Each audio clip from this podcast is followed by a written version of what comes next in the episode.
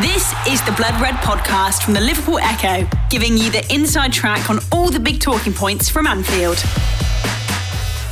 Hello, everyone, and welcome to the latest edition of the Liverpool.com podcast. I am your host, Mo Stewart, and I'm joined by Ben Bocsak and James Martin. And I don't know about you, Ben, but I'm fully embracing AFCON fever right now. The tournament started yesterday. There's another game literally kicking off as we speak, featuring Sadio Mane. I'm excited. Are you as excited as I am? Yeah, me too. I mean, I wrote a piece for it on Liverpool.com about scouting potential players, and I think it's just such a fun and exciting tournament that mm. even though from a Liverpool perspective, one of your half of your face is crying because Salah and Mane and Keita are gone, but the other half is definitely smiling and full of excitement because it, it is just such a an interesting tournament to watch.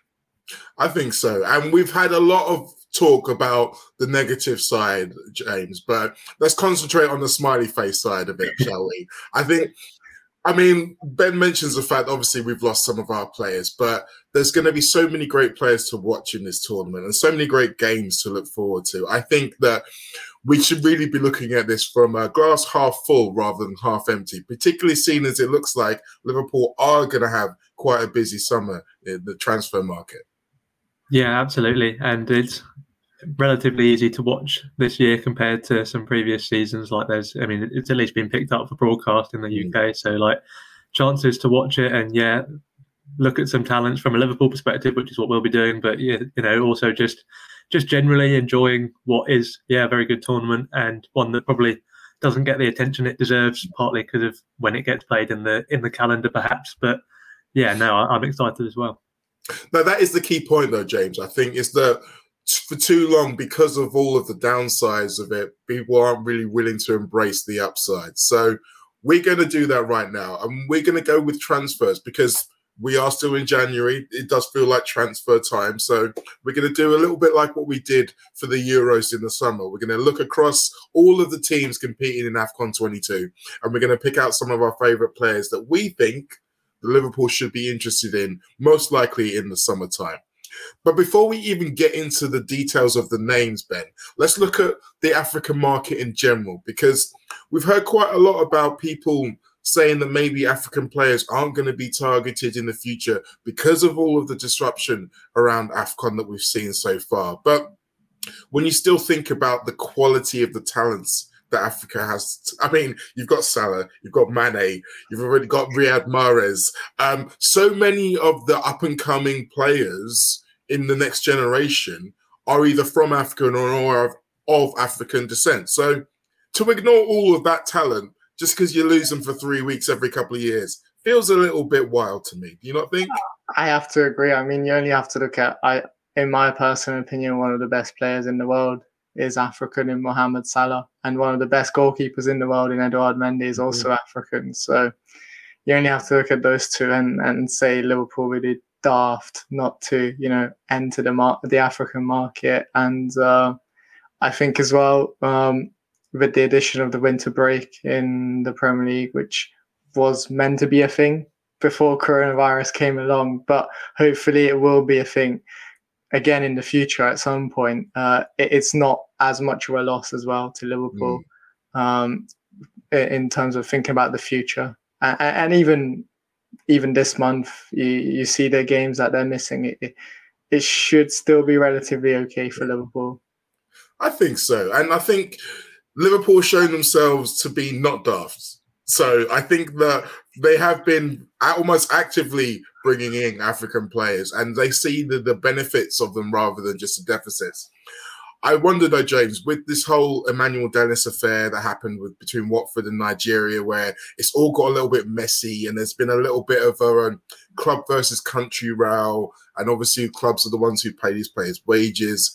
You might see a lot of players be uh, leaned on, so to speak, to maybe let their international careers go. We've already seen Ighalo have to kind of go back into retirement because his club in Saudi Arabia put in a no AFCON clause. Now, even just saying a no AFCON clause, it sounds kind of shady to me. And we have to remember that, as Ben mentioned, the rest of Europe does have a winter break, so can deal with this a lot easier.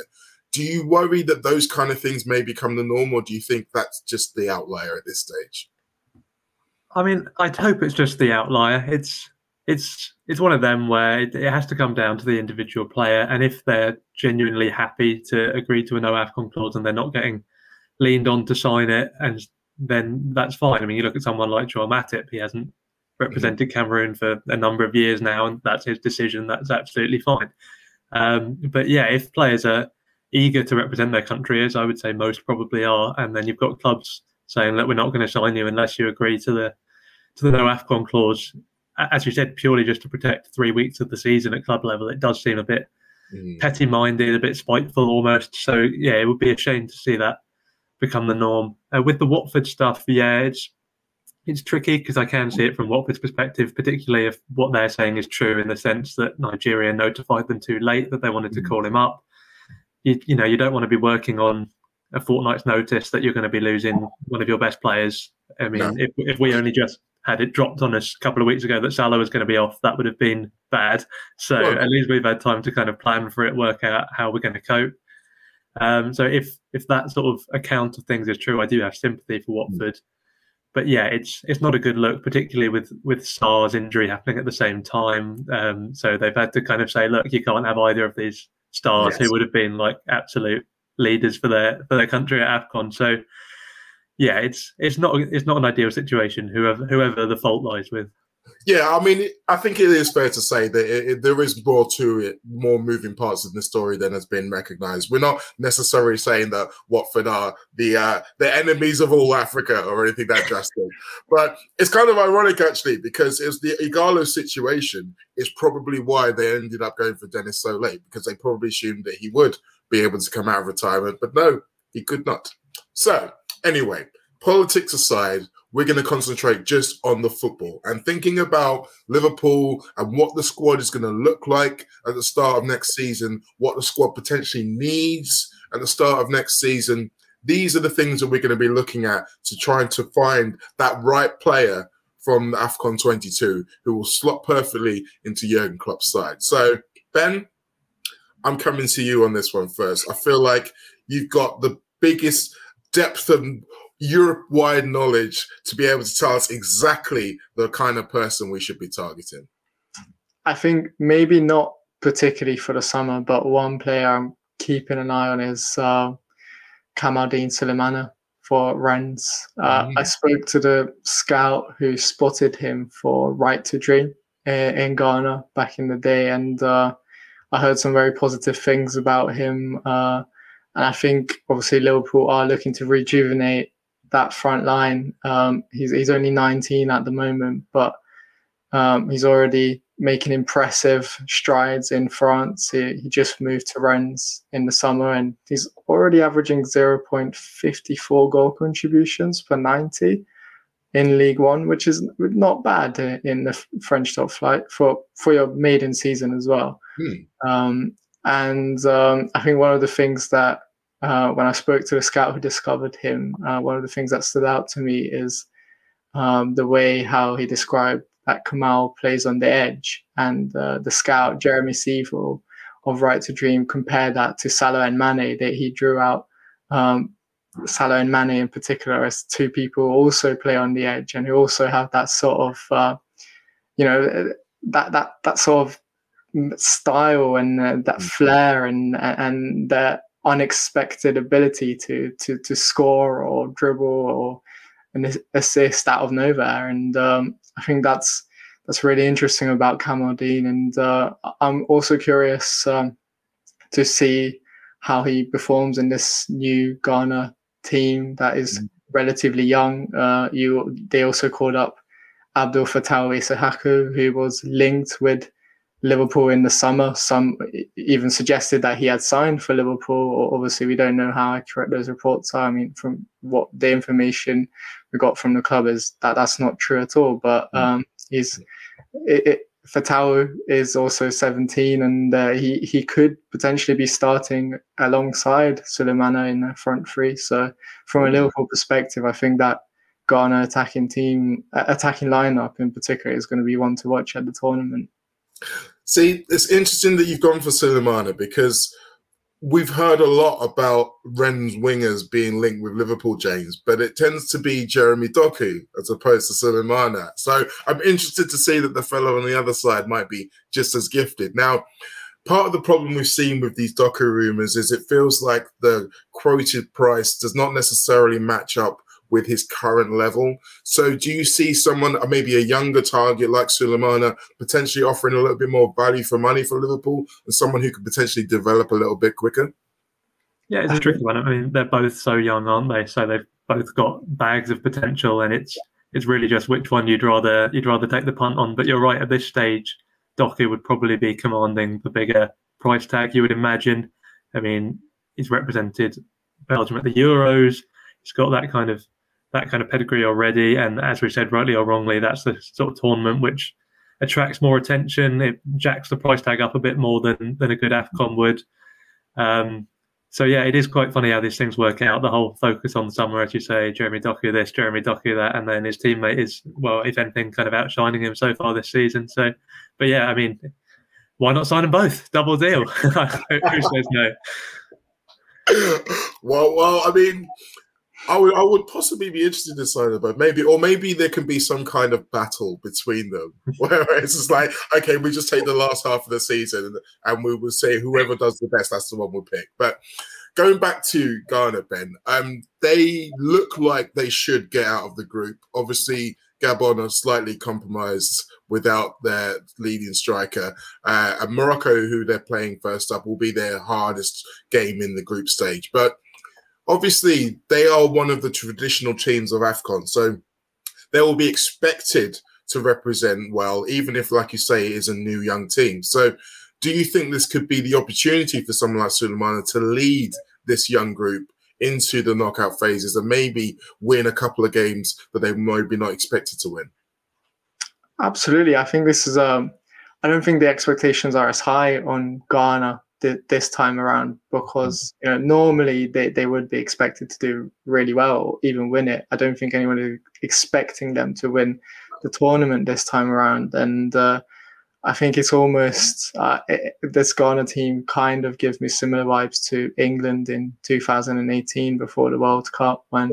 No one was really expecting anything, and you know Gareth Southgate took a young team out there. Uh, no pressure, no expectations. Uh, fairly, you know, the group is nicely poised for them as well to to do well in. Um, and I think, uh, yeah, all of that amounts to the potential for for Sulemana to you know become a star in this team. Uh, he, he's he is being considered as one for the future, as one of the stars of the, you know the next decade, uh, where mm-hmm. Ghana you know are expected to win trophies and, and do well again at the international stage. And I think um, yeah, this is this will be a good debut, an exciting debut for him in, in an international tournament.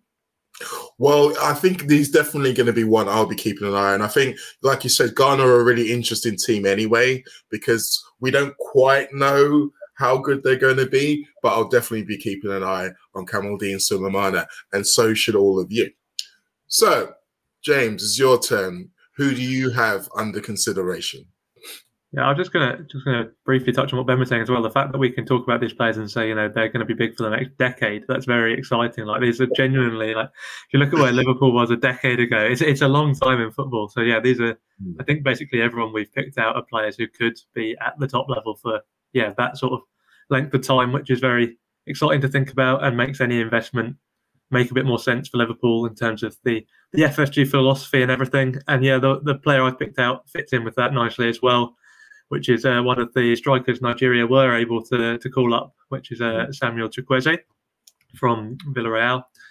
Um, yeah, it's really like him. It seems to make a lot of sense, tick a lot of boxes from a Liverpool perspective. Talked about his age, which is 22. That's kind of a prerequisite when you're going through the the credentials. So he's got a lot of room to grow, but equally not quite as raw as someone like a like a Sulemana. If you look at the players Liverpool have targeted, it's kind of in that age group. So I think Jota mm. came in at 23 maybe, and that's the sort of general model that that we've been working towards. Kind of a bit of experience coupled with that massive, massively high ceiling. Um, talked about with with Sulemana as well the kind of similarity to to Mane to Salah. Uh, and one of the interesting things about Chukwueze is when you go on his um his FB ref page, the statistical profile, it's listed um, the second most similar player player is Sadio Mane. So that's always a promising sign when you're when you're looking at replacing the front three for the next generation. Um, he wouldn't necessarily be a replacement for Mane because he's a left footer who likes to play off the right. So I suppose you're looking more at Salah territory there. Um, but yeah, it's good to see that kind of statistically similar profile to, to any one of the front three, really. Um, I also quite like the fact that he's, he's, a blend of sort of creative and clinical. You look at a lot of the potential targets you get mentioned for Liverpool, and it's either their goals that stand out or or their sort of assists, expected assists. But you've got mm-hmm. Who's in the he's in the top 25% of strikers across Europe in both goals and expected assists. So that kind of well-rounded package already already doing it in La Liga as well. It's it's a mm-hmm. strong league. It's potentially less of a risk even than than Liga. Um, you'd have to say it's it's the stronger league, even if even if it's not necessarily as strong as it once was. Um, yeah, there, there's plenty of other things. I, those are the main things that stand out for me. But you, you look at things like pressures already; they're they're good enough that there's something for Klopp to work with. It's it's quite low down in terms of if you're talking about you know percentiles, but I think it was just over 13 pressures per 90, which is very much in the same ballpark as, as Mane and Salah. So it's not too much work to do in that region. Um, yeah, very, very good as a dribbler, and he's got the pace, which is mm-hmm. again a kind of prerequisite for for an attacker in Liverpool's front three. So yeah, just a lot of things which make him seem very much like a Liverpool player in waiting he has been linked with Liverpool quite a few times, and I think that for a lot of those reasons that you've mentioned, James, I think the thing that I like about Chukwueze the most, Ben, is that he has got that experience for a young man. He's played Champions League football, scored in the Champions League this season for Villarreal. Obviously, was part of their Europa League run last season, so he's been closer to the sharp end of elite football than maybe some of the others on our list, but I still think he's someone who will be in the mix, not necessarily going to be a number one target, but he's going to be on the list somewhere. Yeah, I think he's he's interesting. Like you said, Liverpool were reportedly reportedly made an offer for him uh, a couple of seasons ago when he had his first breakthrough campaign for Villarreal. Um, that didn't mount to anything, uh, and then since then, he's had a couple of you know half and half season, like so-so seasons, not not not as impressive. Uh, and it seems it, it, seemed like at the start of the season when Danjuma came in and he had an injury that he was gonna sort of fall down the pecking order. But he's come back. He's bounced back from that injury, and I think he's averaging zero point eighty four goal contributions per 90 or some something along the lines when when I last looked it up. Uh, so that that's really impressive. He's bounced back strong and he's uh, making an impact when he's playing. And uh, if he can maintain that for the rest of the season and obviously have a good AFCON as well, um, I think that, that that is someone Liverpool could potentially approach. I think Matt wrote a piece about him for Liverpool.com recently, and uh, I think he made the point that you know Danjuma's release clause is around 75 million euros, which Liverpool are not really expected to pay, but Chukwueze could be a cheaper alternative if Liverpool are interested in that market, and uh, he, he could be an option for sure. Well, I mean that is true. Although I think with with La Liga we have to be a little bit careful with release clauses because they automatically put them pretty much in there every single contract.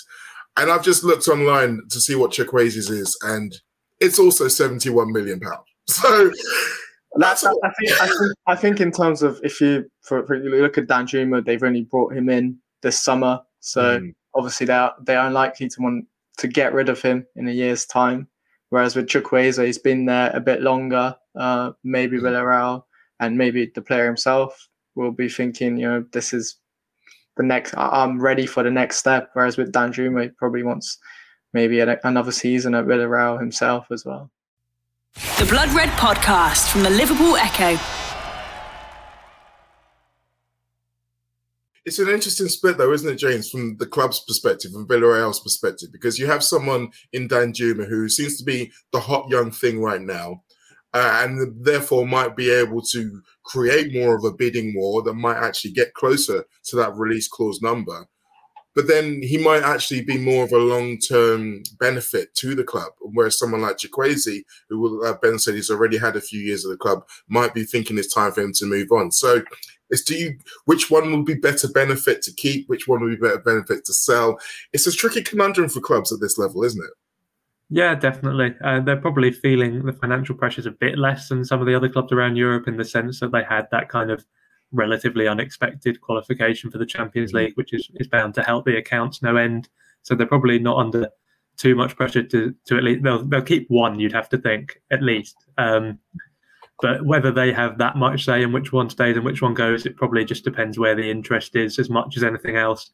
Um, but yeah, if if they were picking which one to get rid of, there's yeah, it's it's a tough one for them for, for the reasons you outlined there. Um, as you say, Danjuma, fresher, more of the, the hot property in Europe. But a lot of clubs will be thinking the price is going to be prohibitive. I mean, Liverpool were quite heavily linked in the summer before he moved to Villarreal, and that that was the time to get him. Really, his price will have doubled easily since then.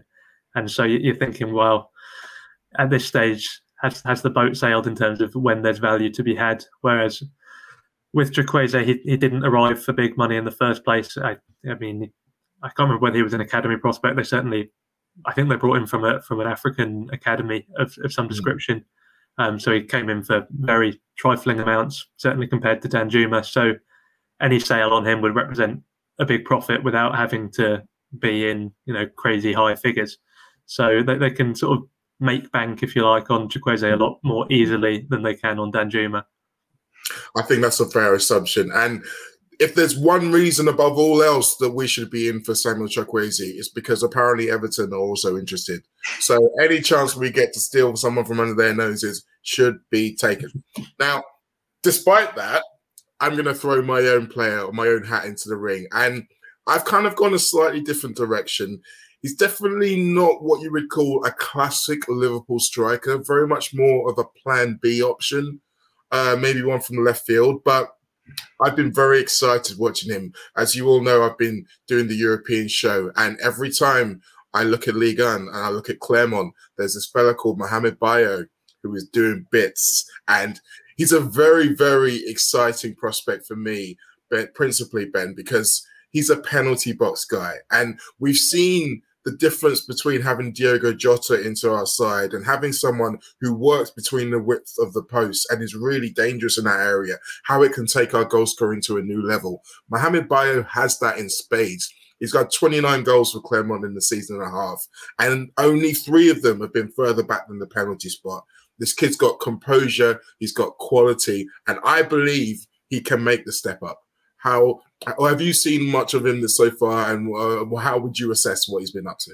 I haven't seen much of him. I've, I have seen a bit. I've heard I heard of his name obviously last year when he I think he was top goal scorer in the second division in France, yes. uh, and uh, just just watching his goals this season, he, he seems like someone who's a real big threat from uh, the pen like like you say from the penalty box, but also from crosses as well and set pieces. He he, he's quite dangerous in the air. Mm-hmm. Uh, I think what's impressive about him is Clermont have only scored 20 goals in uh, the league this season. He scored nine and he also has two assists. So he's contributed to over half of their goals, uh, which which is really impressive. His data in terms of finishing stands out as well. He's very mm-hmm. clinical, and and that's in the same mold as Origi. And I think when you look at you know the p- potentially losing Origi even in January or in the summer, um, Liverpool may need uh, a player of his ilk, someone similar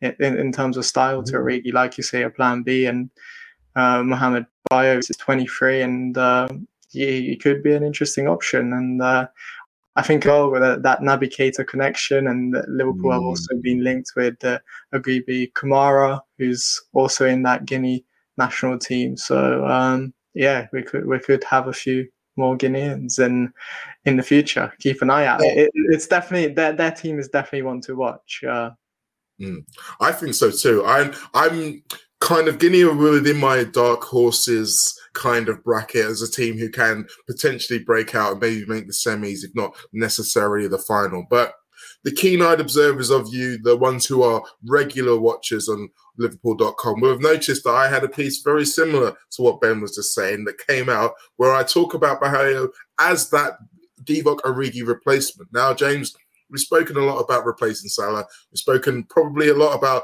replacing Sadio Mane more than he would like us to be talking about it.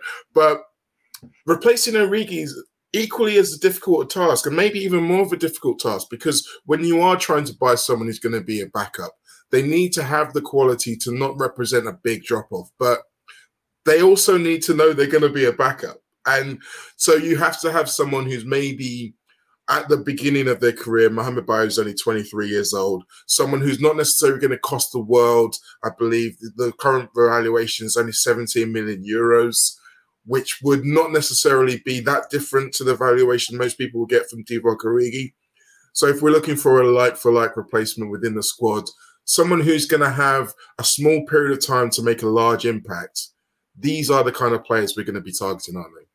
Yeah, I'm a big fan of the kind of really wild card options where it's just they don't seem to fit into the Liverpool system at all, but they can just get thrown on and maybe create some havoc, which leads to a goal. I mean, we saw, as you say, Origi is the kind of archetypal example. He's done mm. quite well in fitting into the Liverpool system over the years, but his natural game is not really the same as as the starting front three. It never has been, never will be. Shaqiri, I think, was another prime example. It was nothing about him screamed Liverpool player, but it was it was a fun signing. He had his moments. I mean, we wouldn't have won the Champions League without him with that Barcelona game. So yeah, sometimes you do just need someone a bit different to, to offer that something else, whether that's off the bench in those in those moments or whether it's just with injuries and you need to you need to call on someone else. But as you say, it requires a certain type of player, one who is mm-hmm. happy to play that role for a prolonged period of time. Obviously, Shaqiri eventually had enough of it, sold in the summer. Um, but yeah, it's I, I can't pretend I've seen loads of this guy, um, but it's yeah. From from what's being said, it sounds it sounds like a promising option. The thing, the thing, I don't think the club will be going. We need someone exactly like Origi in the sense yeah. that, I mean, is there anyone? Um, but that person does not exist, James. I well, exactly. Um, and to be fair, it's also worth mentioning that Origi essentially had a, season and a half where he was very, very quiet, and everyone kind of presumed, okay, he's he's beyond his usefulness now. He's had a bit of a renaissance this season, come back and had had some good moments, but yeah, even a player as as sort of clinical as as Origi will will struggle in that role. So it's mm. it's a very very hard brief to fulfill. Even if you get the recruitment spot on, there's going to be there's going to be times where it looks like they're struggling to make an impact. Yeah, I think that's fair. And the thing about the consistency level that was required from Origi is ultimately why he wasn't able to make a consistent place in the team and found himself on the bench. So I look at Mohamed Bayo though, Ben. I look at his dribbling ability. I think that he's the kind of person who, if like Origi was asked to do a job out on the wide for at the wide forward position, he would be able to do that. His dribbling's great. I think I look at his key pass stats and they are high, even though the assists are low. And that tells me that the chances that he's creating, were he creating them in a better team with better players, then those numbers will probably be higher as well. So he's at 23, he's got things to build, he's got key building blocks in place. But as we've seen, any player who comes into the Jurgen Klopp system for a couple of years can suddenly look a lot better than they did beforehand. I, I exactly. I think that's a good point as well that you make. Um, he is someone who is uh, who, who stand. You know, his numbers on might not be as great. You know, only nine goals and two assists, but he is playing in a team that have only scored twenty goals. So the the quality around him is uh, probably not the best, and uh, yet he is still standing out. And I think if we were to see that in a better team, in a, in a better environment, and more where he gets more opportunities, uh, he's already shown that he can be clinical. Uh, you know, we we can see him potentially get you know to to Origi's levels on a more consistent basis. I think what I like about him is he doesn't get as many chances as maybe the other strikers in Ligue 1, but he's still scoring a lot of goals and. Uh, that that that is impressive for a striker. You know, you you know you, you get some strikers who get a lot of chances and miss a lot of chances. Hmm. Uh, maybe even some of Liverpool's own players are guilty of that at times. Uh, they they do t- tend to get a high volume of chances and they do score a high volume of goals as a result, but not necessarily as often as they perhaps hmm. should.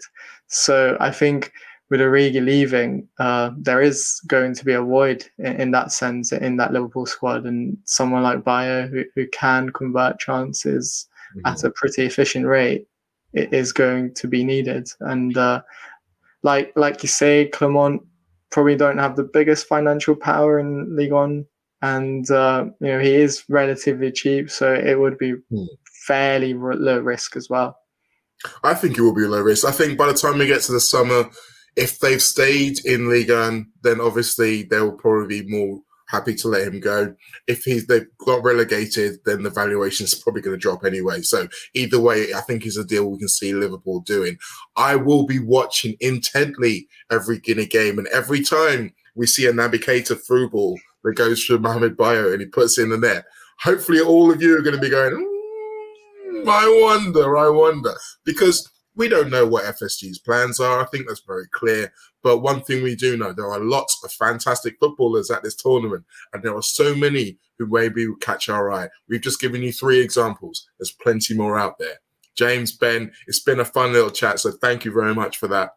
And all of you out there watching, we'll see you again next week.